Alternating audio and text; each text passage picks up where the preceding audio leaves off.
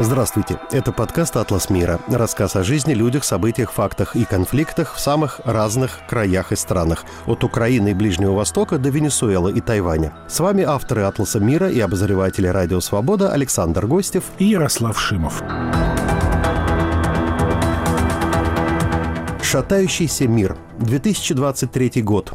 Год, когда невероятное стало возможным. Стал ли 2023 год временем новых тревог, разочарований и напряженного ожидания, если мы говорим о большой мировой политике и международных событиях? Годом, когда опасность все новых и новых глобальных и локальных вооруженных конфликтов стала очень велика. Это был год, когда к одной войне, к которой приковано внимание всего мира, в Украине прибавилась вторая на Ближнем Востоке. И когда вслед за ними могли вспыхнуть и новые, от Восточной Азии до Латинской Америки. Чему научилась за прошедший год, да и научилась ли вообще та часть мира, которую принято называть демократическим сообществом? И что несет нам год 2024? Именно об этом и пойдет речь в нашем новом выпуске. Как обычно, мы советуем искать и слушать его в первую очередь в нашей студии подкастов «Радио Свобода» в Телеграм, а также в наших аккаунтах в других соцсетях, к примеру, в YouTube.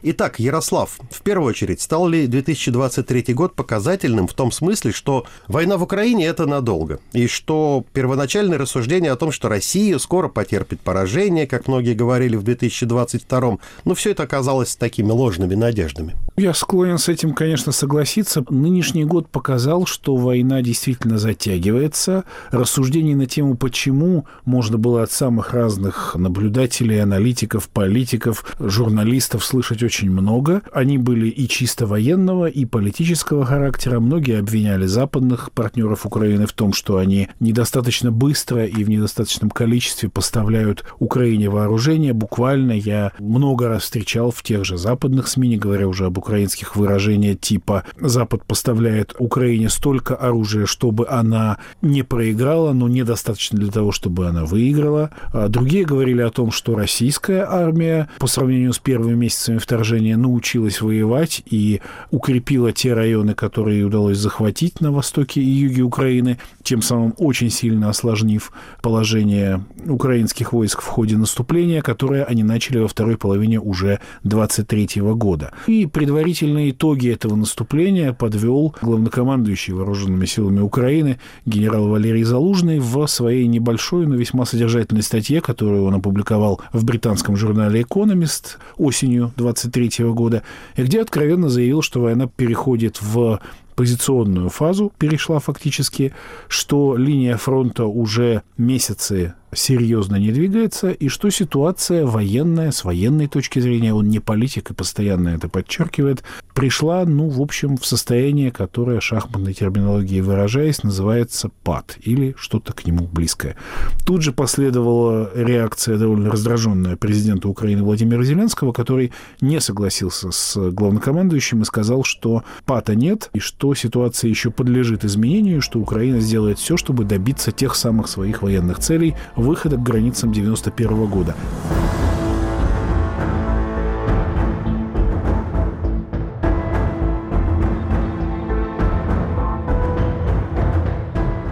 Мы видим на рубеже 23-24 года, что в западных столицах тоже возникли определенные сомнения. Помощь военная Украине оказывается, конечно, но уже далеко не такими темпами, как годом раньше. Более того, аналитики Кильского института изучения мировой экономики подсчитали, обнародовали эти данные, что в период с августа по октябрь 2023 года объем помощи, военной помощи, подчеркиваю, западных стран Украине был на 90% ниже, чем в аналогичный период предыдущего года. То есть Украину не бросают, конечно. Но, с другой стороны, война действительно стала затяжной. Это главный итог 23 года. И что с этим делать, на эту тему, я думаю, очень много думают, рассуждают, говорят и открыто, и, безусловно, в закулисье, в мировых столицах. Каким выводом придут и чем это обернется на земле –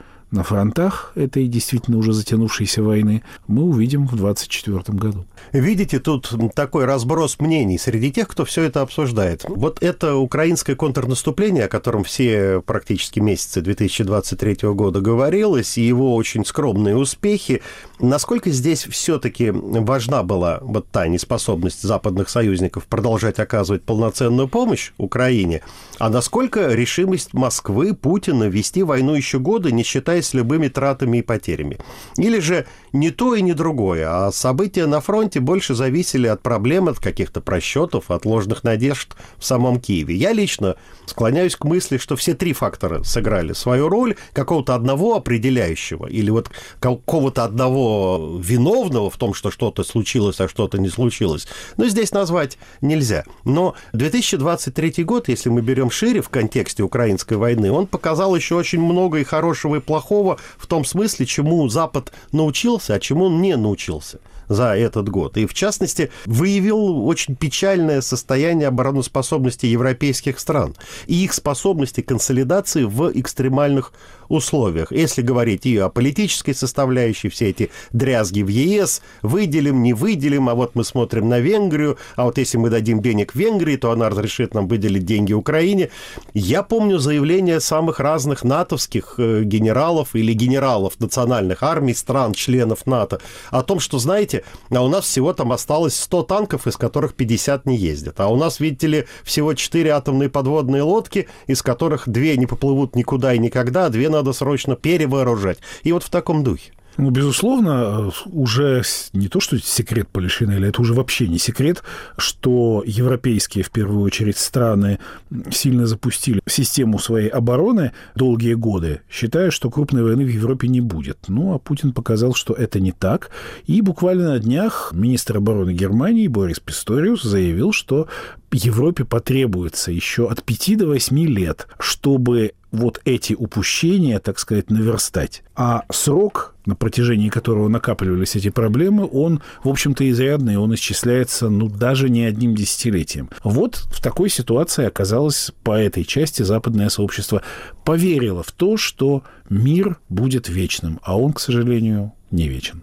Но мне так бы уж не хотелось однозначно критиковать НАТО со всех сторон. Есть и какие-то такие моменты, которые показывают, что Североатлантический альянс способен на какие-то решительные действия и, самое главное, на быстрое принятие решений. Ну, Финляндия и Швеция, их вступление в НАТО, это, в общем, уже решенный процесс, это факт то, как ведут себя вообще страны Востока и Северо-Востока Европы, я бы сказал, особенно которые ближе находятся к Украине и к России, Польша, Эстония, Латвия, Литва, та же Финляндия, показывает, что период в любом случае такой стагнации в умах и, вот знаете, превращение НАТО в какую-то такую организацию с пыльным сукном, с графином, с мухами на столе, где сидят какие-то старые дядьки о чем-то машинально по привычке говорят, этот период уже позади остался.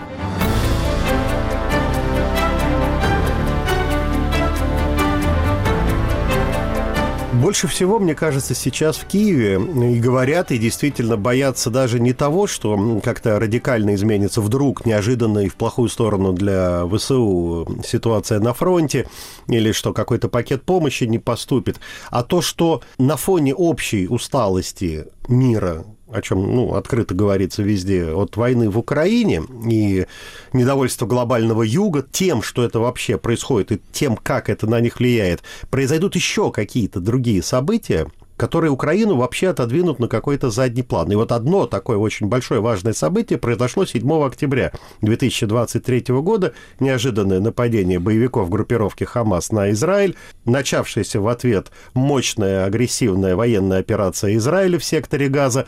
И заметьте, что последние пару с лишним месяцев – я вот смотрю какие-то ведущие мировые СМИ, телеканалы, экран, открываешь сайты, а Хамас, Израиль, Израиль, Хамас пишется, ну уж точно не меньше, а иногда часто на первой полосе именно вот это словосочетание стоит, чем об Украине.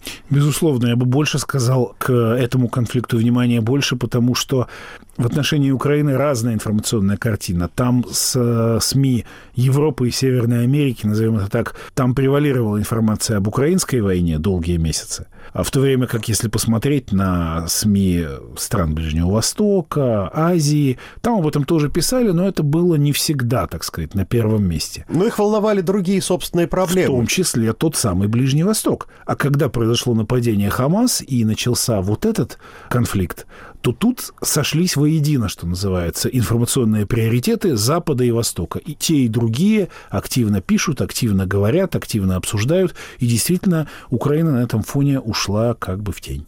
Ну вот мы говорили о способности НАТО консолидироваться и принимать быстрые решения. На этом фоне заметьте, как быстро мусульманский мир весь однозначно сумел это сделать и продолжает неуклонно и ежедневно, я бы так выразился, поддерживать огонь в костре. При глубочайшей вражде между некоторыми этими государствами. Она уж, наверное, будет посильнее, чем противоречие между Турцией и Швецией. Если взять Саудовскую Аравию и Иран, несмотря на все это ситуативно и временно, явно, как говорят знающие эксперты, перемирие между ними. Несмотря на конфессиональные различия, в конце концов, но в данном случае они мощным информационным фронтом выступают. Именно информационным, потому что в наши дни информационная война прямо-таки первый пункт вообще в ведении любой войны. И вот Израиль, на мой взгляд, он информационную войну-то проиграл. Проигрывает во всяком случае, и в общем... Ярослав, а первое впечатление самое свежее, и оно остается надолго. Да, безусловно, безусловно. Ну, тут очень много факторов, в них можно углубляться долго, почему так произошло. На момент нападения Хамас на Израиль, правительство в Израиле, оно общеизвестно, что оно было весьма правым и, скажем так, с напряженными отношениями со значительной частью западного сообщества. Да, оно сменилось, оппозиция вступила в, в состав правительства, образовалось правительство национального единства, но фактор тоже сыграл свою роль, когда стали говорить о том, а как случилось вообще, что боевики Хамас смогли проникнуть на территорию Израиля и совершить там то, что они совершили. Ну, нынешние израильские власти еще до 7 октября вызывали очень много критики на Западе по другим пунктам. И им, Израилем, в его нынешнем состоянии были недовольны даже его традиционные союзники. И к этому недовольству добавилось еще недовольство тем, как Израиль ведет эту кампанию. Я не военный. Мне сложно оценивать, можно ли там в этой ситуации, на этой территории было каким-то другим образом эту операцию возмездия проводить. Я, честно говоря, выражу тут свое субъективное мнение, может быть, я не прав, но мне сложно представить, чтобы какое-либо государство после того, что произошло, после вот такого нападения, которое совершили боевики Хамас, как бы никак не ответила или ответила бы, ну, очень предельно сдержанно. Ну, мне сложно себе это представить, потому что собственные граждане ни одно правительство бы просто не поняли в этой ситуации. Но вы знаете, Ярослав, мы с вами оба не военные, но мы потребители новостей. Но вот давайте взглянем именно на картинку, как мы видим ее не как журналисты, а как если бы мы были обычными рядовыми не журналистами, которые приходят вечером домой или с утра открывают смартфон, включают телевизор, открывают газету, какой-то интернет-сайт, какие фотографии и видео они там видят. Вот об этом, об информационной войне, которую кто-то проигрывает, а кто-то выигрывает, я и говорю. Ну, безусловно, потому что действительно гибнет огромное количество жителей Газы. Погибло и продолжает погибать мирных жителей. Понятно, что эта картинка, она очень легко запоминается и, не хочу звучать цинично, но хорошо продается. Вот эти страдания мирных жителей. С другой стороны, очень сложно оценить, каков масштаб этих потерь, потому что о нем говорит в первую очередь Хамас и те ведомства газы, которые с ним связаны. А там тоже были ситуации, когда некоторые их утверждения тут же подвергались сомнению абсолютно верифицированно с данными спутниковой съемки там и других вещей, которые опровергнуть сложно. На многое влияет также настроение в тех же СМИ, в тех же элитах мировых и западных в том числе. А это настроение, оно не в пользу Израиля тоже по целому набору причин. Здесь много пишут и о некой волне антисемитизма возродившегося, но, с другой стороны, говорят и о том, что сама западная культура, в том числе политическая, изменилась за последние годы настолько, что аллергия у людей на любые крупные жертвы среди мирного населения – даже если не брать какой-то контекст, кто все начал и так далее. Поэтому тут э, такая была волна сочувствия Украине, когда началось российское вторжение, тоже потому что люди видели ту же самую картинку. Разрушенные дома, убитые люди, плачущие, раненые или даже мертвые дети и прочее, и прочее. Э, но Украина, конечно, однозначная жертва агрессии. В данном случае жертвой агрессии стал Израиль, но тут вступает в силу пресловутое слово «контекст». И дальше этот клубок информационный, он запутывается таким образом, что найти эту ниточку, которая из него торчит, которая помогает его распутать, уже практически невозможно. Это трагедия со всех сторон.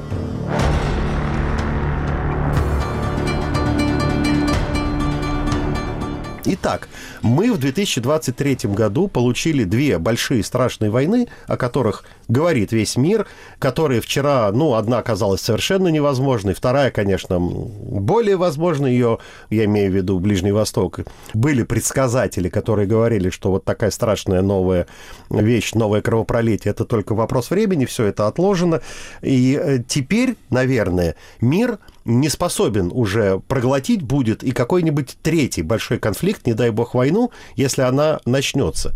Соответственно, все усилия направлены на то, чтобы обе погасить как можно скорее. И на это на все накладывается никуда не девшаяся стремительная инфляция во всем мире, рост цен. И самое главное, тут, э, может быть, мне будут аплодировать конспирологи и вообще люди циничные, которые скажут, что за всем стоят деньги, и э, вот это нарушение всех мировых поставок, транспортных коридоров, северный, который шел через Россию и Украину, южный теперь, который шел из Азии через э, Ближний Восток в Европу, в западные страны. Все это прервано, как мы видим э, в Красном море. Теперь у нас даже и корабли не плавают, потому что вот это странное радикально-исламистское, поддерживаемое Ираном йеменское движение хуситов, которое сидит и занимает где-то в горах половину Йемена, но способно оказывать влияние на всю мировую торговлю тем, что оно, они захватывают танкеры и обстреливают ракетами сухогрузы, которые идут по главной мировой транспортной артерии.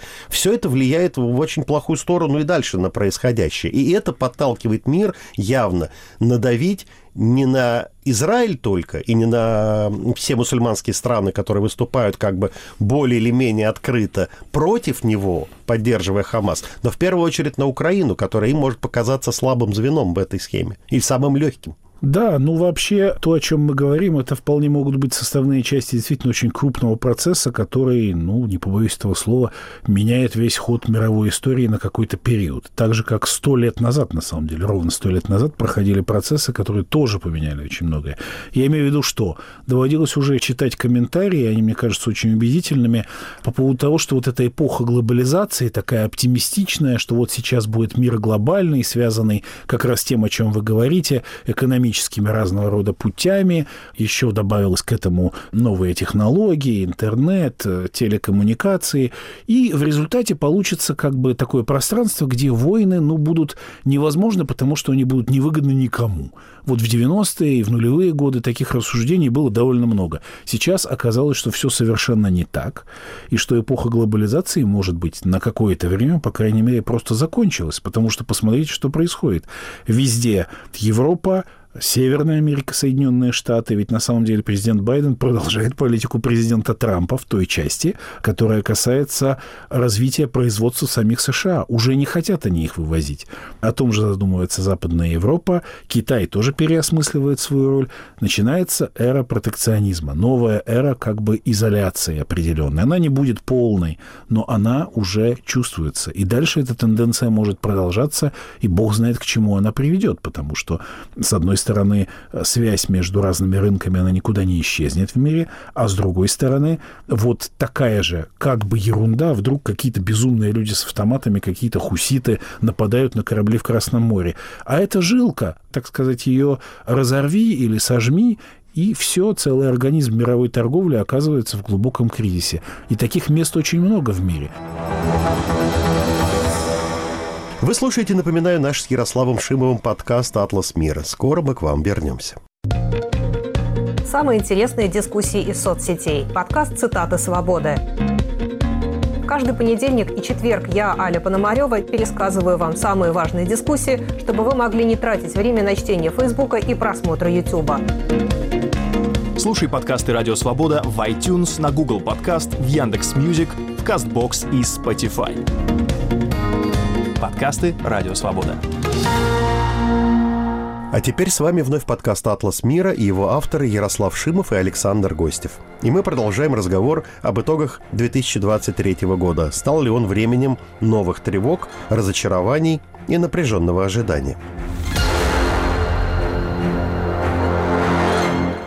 Давайте мы поговорим вот о чем. Координируют ли все авторитарные режимы, движения, группировки, все эти ситуативные союзники, которые союзники, потому что они в союзе против кого-то, это основное, что их объединяет, свои действия сейчас или нет? Скорее всего, это вот мое уже мнение. Но они, я думаю, изучают опыт друг друга. Они смотрят на происходящее и используют предыдущий опыт кого-то как некий такой полигон испытательный для своих будущих действий. Вот говоря совсем простым языком, они могут посмотреть и сказать, а что, так можно было? И решить, но сейчас давайте и мы рискнем, потому что всему миру не до нас, не вмешаются.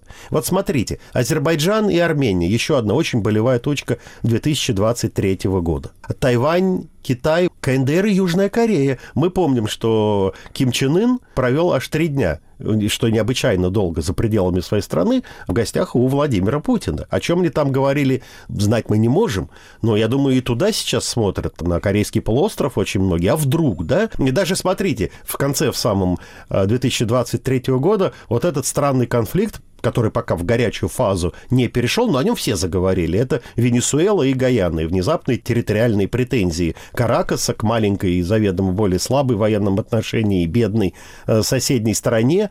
Все это как-то укладывается в одни и те же лекала. Да, и это такой мир, который на самом деле напоминает некоторые ситуации прошлого, когда вдруг начали возникать в самых разных э, уголках э, мира такого рода конфликты и противостояния. Это было примерно вот 110-120 лет назад, когда целая череда подобного рода конфликтов привела к еще локальным войнам. Тогда, допустим, Италия воевала с Османской империей. Вы имеете в виду ситуацию перед Первой мировой да, войной? Да, да, потому, что, потому что мне это напоминает сейчас вот эта тревожная мировая ситуация, то, как обстояли дела, что называется, на международной арене перед обеими мировыми войнами. Ну, раз уж мы заговорили о первой, да, англо-бурская, русско-японская, две балканские, итало-турецкая и так так далее. Да, ну почему я взял именно преддверие Первой мировой? Во-первых, очень это четко видно, как это накапливалось, их становилось больше и больше, и потом, в конце концов, очередной триггер, Сараевское убийство, так сказать, привел в действие всю цепочку сложившихся союзов, и началась война, ставшая мировой. Ну, а во-вторых, это уже совсем отдельная тема. Ну, я считаю межвоенные десятилетия, собственно, антрактом одного спектакля. Собственно, Первая мировая и Вторая – это на самом деле одна война, просто разделенная очень тревожным 20-летием. Но перед Второй мировой тоже были большие войны. В Испании, в Эфиопии, в Маньчжурии, где были задействованы тогдашние великие державы. Очень все повторялось. Да, безусловно. Конечно, мир другой, конечно, ничто не повторяется на 100%, но эпоха нестабильности, эпоха, грозящая действительно крупными потрясениями, да, мы, похоже, в нее действительно уже не просто входим или вошли, мы уже в ней по самые уши, к сожалению.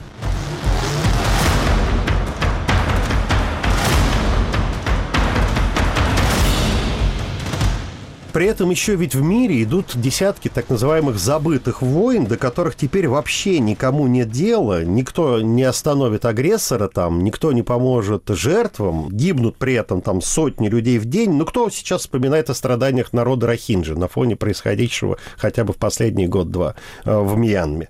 Кто вспоминает о продолжающейся вот этой вялотекущей Великой Африканской войне, так называемый эпицентр, который это Руанда, Конго, ЦАР, Южный Судан, где задействованы тоже десятки разных сил, группировок, каких-то интересов. Кто вспоминает о войнах на так называемом Африканском роге? Это северо-восток Африки, все эти Тиграй, Эритрея, Эфиопия, опять-таки Судан, но на этот раз северный. Вспомните цепочку переворотов, которая потрясла в последний год север и центр Африки, от э, Атлантики до Красного моря. Произошли перевороты как минимум в семи государствах африканских. Ну, вроде бы никому нет дела. Ну, вот информационная картина Украина-Израиль, Израиль-Украина, Украина. Но это же порождает общую нестабильность, и огромный мигрантский поток, и общее напряжение, и расходы многих правительств, в том числе стран, которые ну, очень далеко от всего этого находятся, но так или иначе их там торговые интересы замешаны, они принимают мигрантов оттуда, и все это несет все больше и больше вот этот разброд и шатание в общую ту систему, которая называется системой мировой безопасности. Это и доказывает то, что мы опять свалились в стихию иррационального, в стихию, которую, казалось бы, вот в эти оптимистичные десятилетия конца 20-го и самого начала 21 века до наступления кризиса глобального, казалось, мы ее преодолели. Казалось, мир может быть иным, может быть меньше войн, потом, может, они вообще сойдут на нет. Он может быть движим любопытством, интересом, какими-то более радостными и более разумными вещами, чем то торжество, чего мы наблюдаем сейчас. Вот это печально.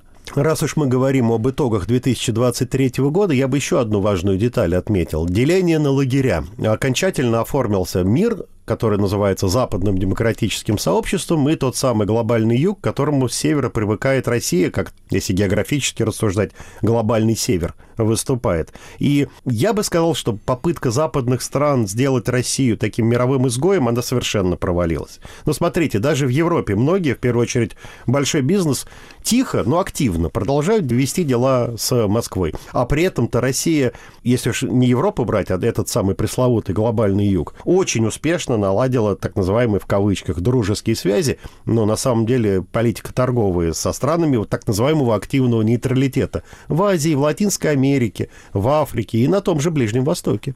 Безусловно, но, но есть и другая сторона медали. Понимаете, чтобы мы не создавали впечатление вот этого активно той же российской пропаганды и муссирующегося, что, а, санкции все равно. Понятное дело, что санкции не имели такого эффекта, который задумывался. По двум причинам. С одной стороны, Россия нашла, так сказать, других партнеров, а с другой стороны, очень много дырок в этом санкционном режиме, что вы отчасти и описали. Но в то же время, с точки зрения технологий и с точки зрения санкций, это игра, которая, в общем, в долгую. Поэтому технологически и в более такой серьезной перспективе они Россию перемещают как раз на тот самый глобальный юг, туда, где особого роста, помимо э, роста, который приносит сырьевой экспорт, не может происходить в принципе. Это отдаление и технологическое, и культурное, и ментальное от того самого глобального, так сказать, сообщества, которое все-таки сохраняет передовые позиции в этих сферах, в сфере прежде всего экономики и высоких технологий. Это еще аукнется, но аукнется не быстро. Итак, это был «Атлас мира». Наш подкаст всегда можно найти, скачать и послушать на самых разных платформах. Теперь и в новых каналах в YouTube, а еще от Spotify до Apple Podcasts или Google Podcasts. Разумеется, и на нашем сайте свобода.орг, в аккаунтах Радио Свобода в разных социальных сетях. Звукорежиссер этого «Атласа мира» Андрей Амочкин. А мы, Александр Гостев и Ярослав Шимов, с вами прощаемся на некоторое время. Всего доброго, не болейте и мира нам всем. До свидания. Студия подкастов «Радио Свобода».